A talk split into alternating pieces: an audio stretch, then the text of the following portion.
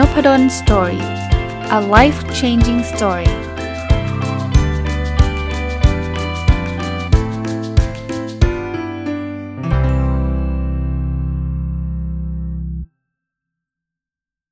สวัสดีครับ ยินดีต้อนรับเข้าสู่นพดล Story พอดแคสต์นะครับ ก็ยังคงอยู่กับหนังสือเล่มนี้นะครับ ความลับของความสุขของคุณนิ้วกลมนะรีวิวมาหลายตอนมากเลยนะ แต่ว่ามีเรื่องราวดีๆ ซึ่งซึ่งที่ผมเล่ามาเล่าให้ฟังเนี่ยยังเป็นเศษเสี้ยวนะของหนังสือเล่มนี้นะครับ ไปอ่านเนี่ยมีรายละเอียดอีกเยอะกว่านี้เยอะมากนะครับ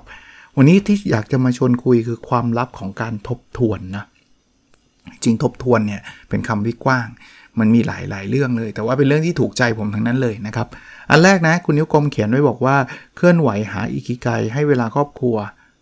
ร่วกับเพื่อนสี คือมันเป็นช่องทางของความสุขง่ายๆ อันหนึ่งนะเริ่มแต่เคลื่อนไหว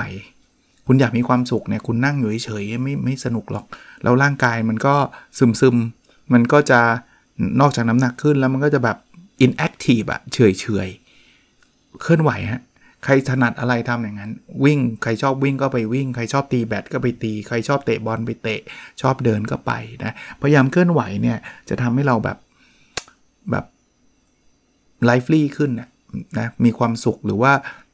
ใช้คำว่าอะไรกระตือรือร้นขึ้นนะกระตือรือร้นขึ้น หาอิกิไคจริง ๆ เรื่องนี้พูดได้เป็นตอนๆเลยนะเอาง่ายๆคืออิกิไคก็คือแบบสิ่งดีๆในชีวิตนะ่ะเรารู้ว่าเราทำเพื่ออะไรอะนะหาให้เจอหาให้เจอมันอาจจะไม่ได้ง่ายนักหรอก แต่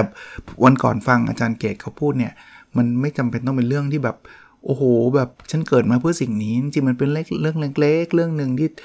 มันแบบอาจารย์เกตใช้ก็ว่า เออมันดีจังเลยนะอะไรเงี้ยหาให้เจอนะ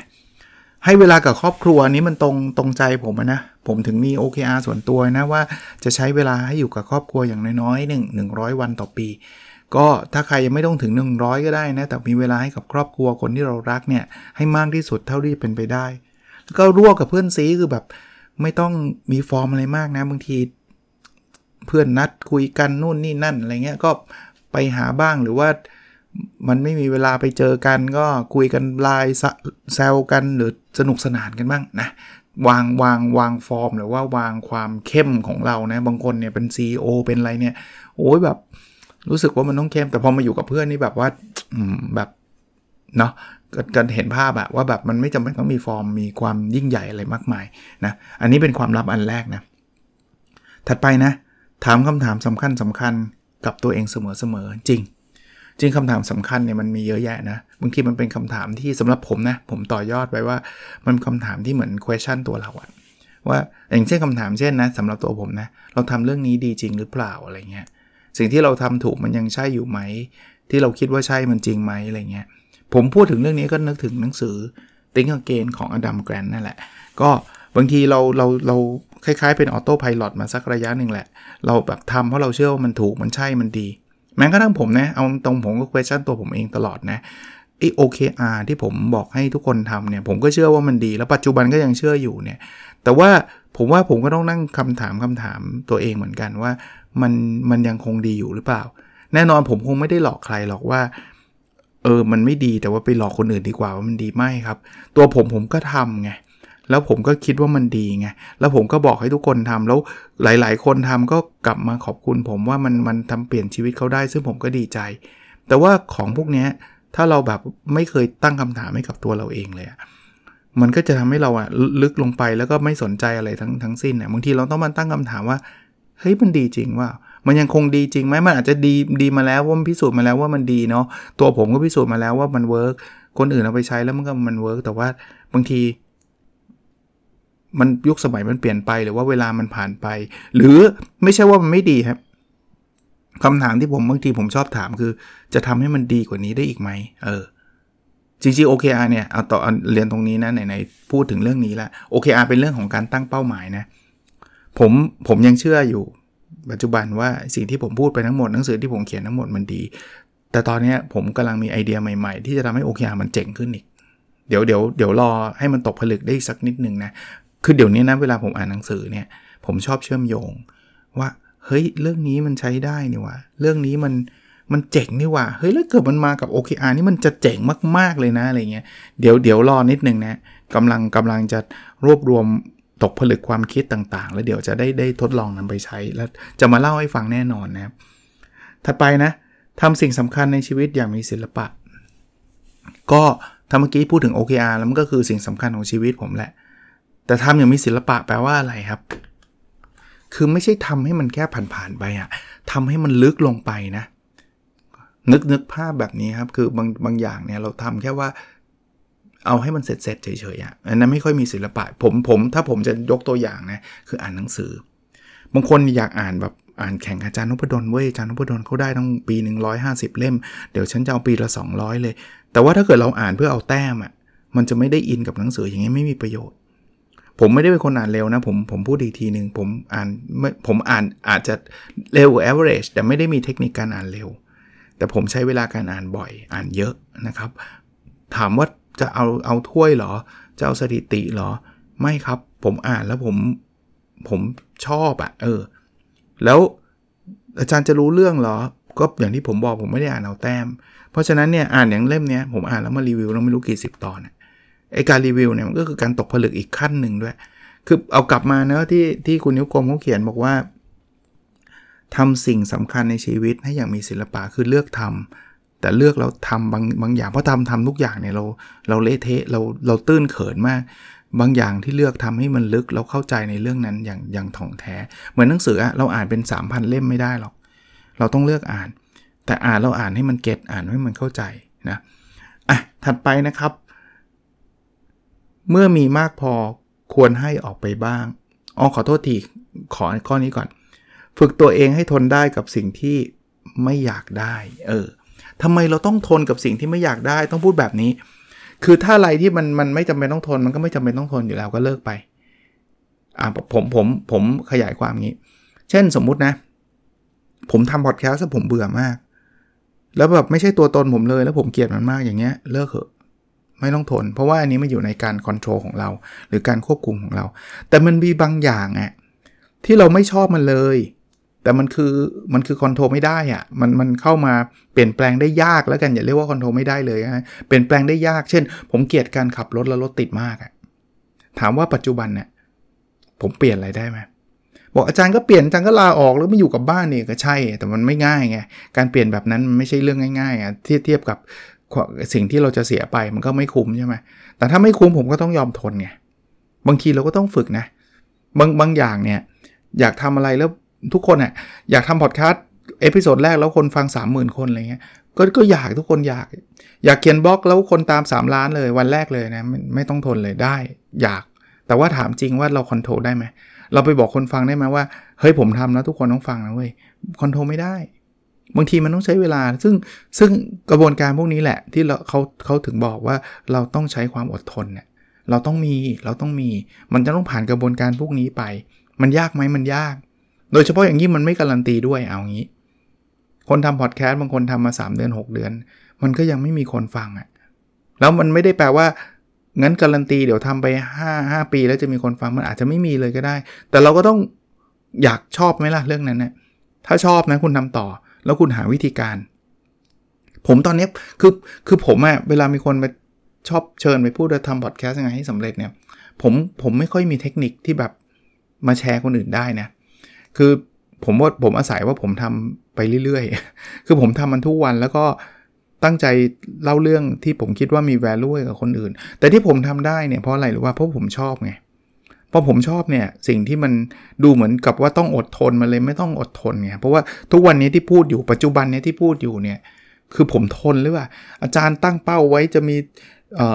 หนึ่งแสนดาวน์โหลดต่อต่อวันอะไรเงี้ยอาจารย์ยังทำได้แค่หนึ่งหมื่นเองอะไรเงี้ย อาจารย์เศร้าไหมผมไม่ได้เศร้าหรอกผมผมตั้งเป้าไว้แหละ ผมก็อยากได้คนฟังเยอะๆแหละ แต่มันไม่ได้ก็ไม่เป็นไรอะผมแฮปปี้ไงเพราะนั้นความทนผมก็เลยลดลงนะแต่ว่าถ้าใครแบบต้องให้ได้เลยมันก็ต้องทนเยอะหน่อยนะครับอะอันนี้ก็บางทีเราต้องฝึกนะครับความอดทนอะมาถึงอันถัดไปนะครับ เมื่อมีมากพอควรให้ออกไปบ้าง จริงนะครับคือคือต้องบอกมาแบบนี้ การให้เป็นสิ่งที่ดีอยู่แล้ว แต่แต่อย่าไปให้แบบซะจนเราไม่มีอะไรเลย เรามีเงินอยู่นิดเดียวแล้วไปกู้คนอื่นมาแจกอะไรเงี้ยอันนี้มันไม่ make sense อยู่แล้ว แต่มันมีคนทำจริงนะครับ มันแบบที่เขาเรียกว่าเตี้ยอุ้มคอมอะคือบางบางคนเนี่ยก็สงสารคนอื่นนะคนอื่นมายืมเงินเพื่อนมายืมเงิน หรือแม้กระทั่งญาติพี่น้องมายืมเงินก็อยากที่จะช่วย แต่ตัวเองช่วยเขาได้ไหมไม่ได้ไปกู้เข้ามาอีก ไปกู้เพื่อช่วยคนนั้นคนนี้ แล้วสุดท้ายคุณก็ไปไม่รอด แล้วไอ้สิ่งที่คุณทำนะไอ้คุณไปไม่รอดไม่เท่าไหร่นะไอ้คนที่คุณอยากจะช่วยมันก็ไม่รอดอีก มันก็เจ๊งอีกเขานี่พากันเจ๊งเลยนะ แทนที่จะเจ๊งคนเดียวมันเจ๊งกันทั้งทั้งครอบครัวเลยนะ เพราะฉะนั้นเนี่ยมีมากพอก่อน เราเอาตัวเราก่อน เอาพอเรามีมีมากระดับหนึ่งแล้วคือไม่ต้องรวยล้นฟ้าก็ได้นะ คุณก็แบ่งบางส่วนที่จะไปช่วยเหลือคนอื่นทำบุญได้นะ ผมไม่ได้ห้ามการทำบุญการทำบุญเป็นสิ่งที่ดีครับ การช่วยเหลือคนยากไร้เป็นสิ่งที่ดี แต่ต้องดูตัวเองด้วยนะครับ อันนี้ก็เป็นข้อคิด อีกอันที่คุณนิ้วกลมเขียนคืออย่าให้วัตถุเบียดเบียนจิตวิญญาณ ข้อนี้เนี่ยผมคิดเกินเลยไปถึงขนาดที่แบบคนที่โกงเลยแหละ คือบางคนเนี่ยวัตถุมันก็คือเงินทองสิ่งของอยากได้ไหมอยากได้สิ มันไม่มีใครหรอกที่บอกน้อยคนแล้วกันเอาเป็นว่ามีน้อยคนแล้วกันที่บอกว่าไม่เอาฉันเกลียดเงินฉันไม่อยากได้เงิน ฉันไม่อยากได้ความสะดวกสบาย ฉันไม่ได้อยากได้รถสวยๆฉันไม่ได้อยากได้บ้านหลังใหญ่ๆ ส่วนใหญ่อะอยากได้ แต่ถ้าเกิดมันไปเบียดเบียนจิตวิญญาณในมุมแรกนะมุมกมุมโกงเนี่ยคือมุมที่เลวร้ายที่สุดเลย คือโกงเว้ยมันมันแย่คือมันแบบคือร่างกายมันอาจจะดีนะได้นั่งรถสวยๆหรูๆแต่จิตใจนะผมว่านะ ส่วนตัวนะก็ไม่รู้จิตใจคนโกงเหมือนกันว่าเขาจะรู้สึกยังไง แต่ว่าลึกๆอะผมคิดว่าเขาคงรู้สึกแย่แหละ ซึ่งซึ่งมันไม่ใช่เรื่องดี แล้วมันก็คงเต็มไปด้วยความระหวัดระแวงว่า ใครจะมาจับฉันได้หรือเปล่า ถ้าจับได้ฉันโดนเข้าคุกเลยนะอะไรเงี้ยชีวิตแบบเนี้ยมันมันแย่นะ ไม่รู้นะ ผมผมมีความเห็นแบบนั้นอะอาจจะไม่ต้องถึงโกงนะ บางทีเนี่ย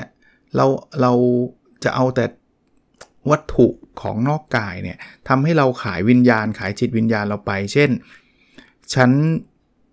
ฉันไม่ยอมเจอหน้าลูกเมียเลย เพราะว่าฉันอยากรวยมากๆเท่านั้นอย่างเงี้ยเออฉันฉันยอมเป็นคนที่แข็งกระด้าง เพราะว่าฉันอยากที่จะได้ตำแหน่ง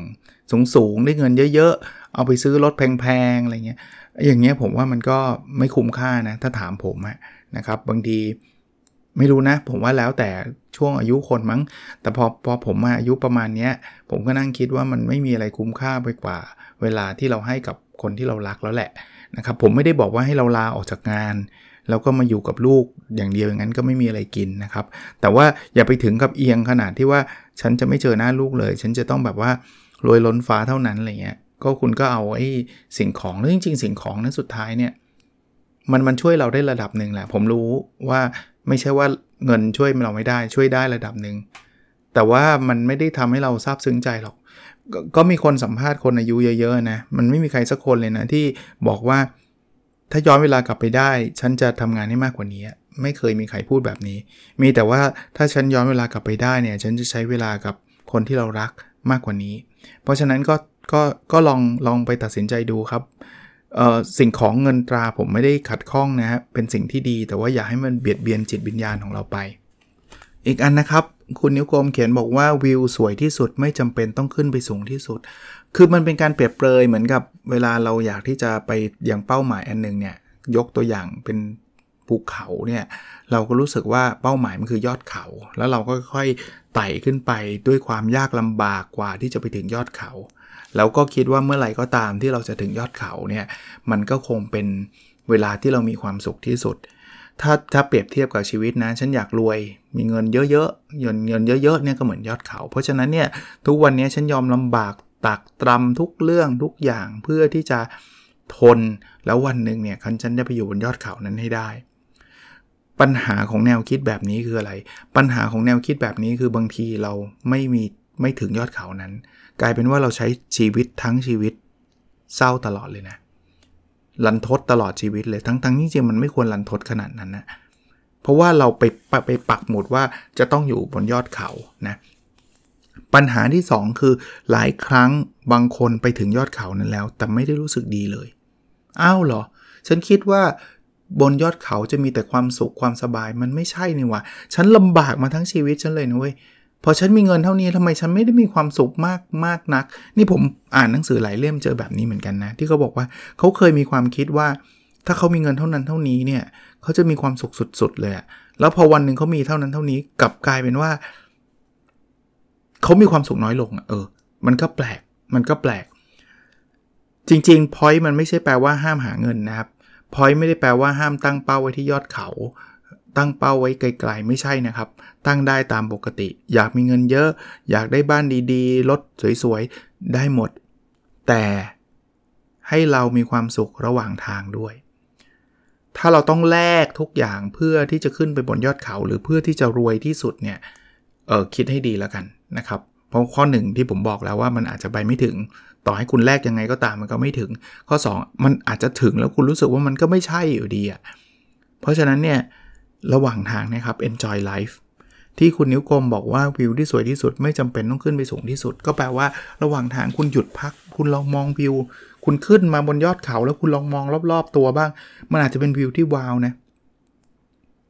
ผมอ่านหนังสือของเรดาริโอเล่มหนึ่งนะ เป็นเล่มที่พูดถึง ความสำเร็จไม่ใช่เล่มใหญ่ไม่ใช่ principle เล่มใหญ่นะครับ ชื่อ success principle หรือ principle อะไรสักอย่างเนี่ยผมจำไม่ได้แล้วรีวิวไปแล้วเขาบอกจริง ๆ ยอดเขาเนี่ยมันเป็นแค่ตัวล่อให้เราเดิน แต่ความความสุขมันอยู่ระหว่างทางที่เราเดินมากกว่าเฮ้ยผมชอบแนวคิดนี้เลยนะแล้วตอนนี้ผมก็ใช้ชีวิตที่ที่อิงแนวคิดนี้มามาพอสมควรว่า ผมผมยังมีเป้าผมมี OKR ครับแต่ทุกวันที่ผมกำลังทำให้มันได้ตาม OKR เนี่ยคือความสุขระหว่างวันของผมนะอะมาดูถัดไปครับ ความสำเร็จอาจแลกมาด้วยรายจ่ายที่เราไม่อยากจ่าย ก็หลายๆ เรื่องนะ คุณอยากสำเร็จอะไรล่ะ คุณอาจจะต้องแลกมาด้วยสุขภาพคุณ คุณอาจจะต้องแลกมาด้วยเวลากับคนที่คุณรัก คุ้มไหมเท่านั้นเองครับ ผมผมขอไม่ให้คำตอบนี้แล้วกันเนาะผมไม่ได้บอกว่าโอ๊ยฉันไม่แลกเลย ไม่แลกคุณก็ไม่สำเร็จไม่แลกเลยนะ สมมุติว่าฉันไม่แลกเลย ฉันต้องอยู่กับลูกฉัน 24 ชั่วโมง คุณก็ไม่ได้ไม่ต้องทำงานละ ฉันจะต้องออกกำลังกายทุกวันคุณก็ไม่ได้มีเวลาทำงานมากนักละอันนั้นไม่แลกเลย ซึ่งผมก็ไม่เห็นด้วย แต่แลกสุดๆก็ไม่เห็นด้วยทำงานไม่นอนเลย หาลุ่มหางลุ่มหามหามค่ำสุขภาพสุดโทมช่างมัน ฉันวันหนึ่งฉันจะต้องรวยล้นฟ้า ลูกเลิกไม่ต้องเจอไม่ต้องพูดคุยกัน ฉันไม่มีเวลาหรอก อันนั้นก็ไปอีกด้านหนึ่งผมว่าแลกได้ แต่แลกให้มันคุ้ม ซึ่งคำว่าคุ้มของแต่ละคนต่างกัน เพราะฉะนั้นท่านคิดเองครับ เวลาอยู่กับลูกประมาณนี้คุ้มไหมเวลาให้เวลากับสุขภาพประมาณนี้แรกคือมันก็ต้องมีแหละวันที่คุณต้องนอนดึก วันที่คุณอาจจะไม่ได้ออกกำลังกายอาจจะต้องมีแต่ว่าคุ้มเปล่าถ้าคุ้มทำถ้าคุ้มทำนะอะอีกข้อครับ ทบทวนว่าอะไรและแค่ไหนจึงสบายใจ คือคำว่าสบายใจเหมือนกันนะครับ มันเป็นคำกลางๆที่สบายใจของผมกับสบายใจของอีกของของท่านเนี่ยแตกต่างกันแน่นอน แต่ว่าเราต้องหาให้เจอว่าเอาประมาณไหนแค่ไหน การทำงานผมจะทำประมาณไหนแค่ไหน ซึ่งซึ่งคนทำงานใหม่ๆ อาจจะลำบากนิดนึง เพราะว่าเรากำหนดเวลาตัวเองได้ลำบาก แต่คุณก็เลือกได้ในระดับหนึ่งนะ ระดับหนึ่งเช่น โออาจารย์มันไม่ได้หัวหน้าทำถึงตีสองทุกวันเลยอาจารย์ คุณอาจจะต้องพิจารณาแล้วว่าคุณทำที่อื่นดีไหม ผมรู้ว่าไม่ง่ายหรอกในการย้ายงาน แต่ว่านี่คือชีวิตคุณจริงหรือเปล่านะครับ ลองลองพิจารณาดูดีๆนะครับ ถ้ามันยังคงใช่ก็ใช่ หรือว่าช่วงนี้ยอมหนักหน่อยอีก2ปีจะเปลี่ยนงานอะไรก็ว่ากันไปนะครับ อะ ผมสรุปนะ ความลับของการทบทวนอันแรกคือเคลื่อนไหวหากีไกลให้เวลาครอบครัวรั่วกับเพื่อนซีนะ อันที่ 2 คือถามคำถามสำคัญสำคัญกับตัวเองเสมอๆ อันที่ 3ทำสิ่งที่สำคัญในชีวิตอย่างมีศิลปะ อันที่ 4 ฝึกตัวเองให้ทนได้กับสิ่งที่ไม่อยากได้ อันที่ 5 คือเมื่อมีมากพอควรออกไปให้บ้าง อันที่ 6 อย่าให้วัตถุเบียดเบียนจิตวิญญาณ อันที่ 7 วิวที่สวยที่สุดไม่จำเป็นต้องขึ้นไปสูงสุด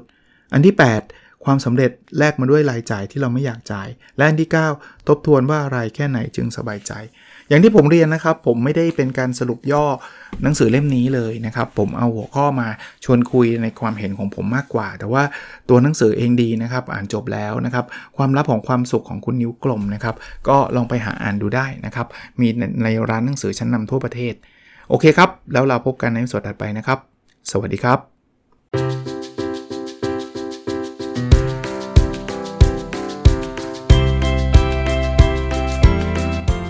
n o p a d o n Story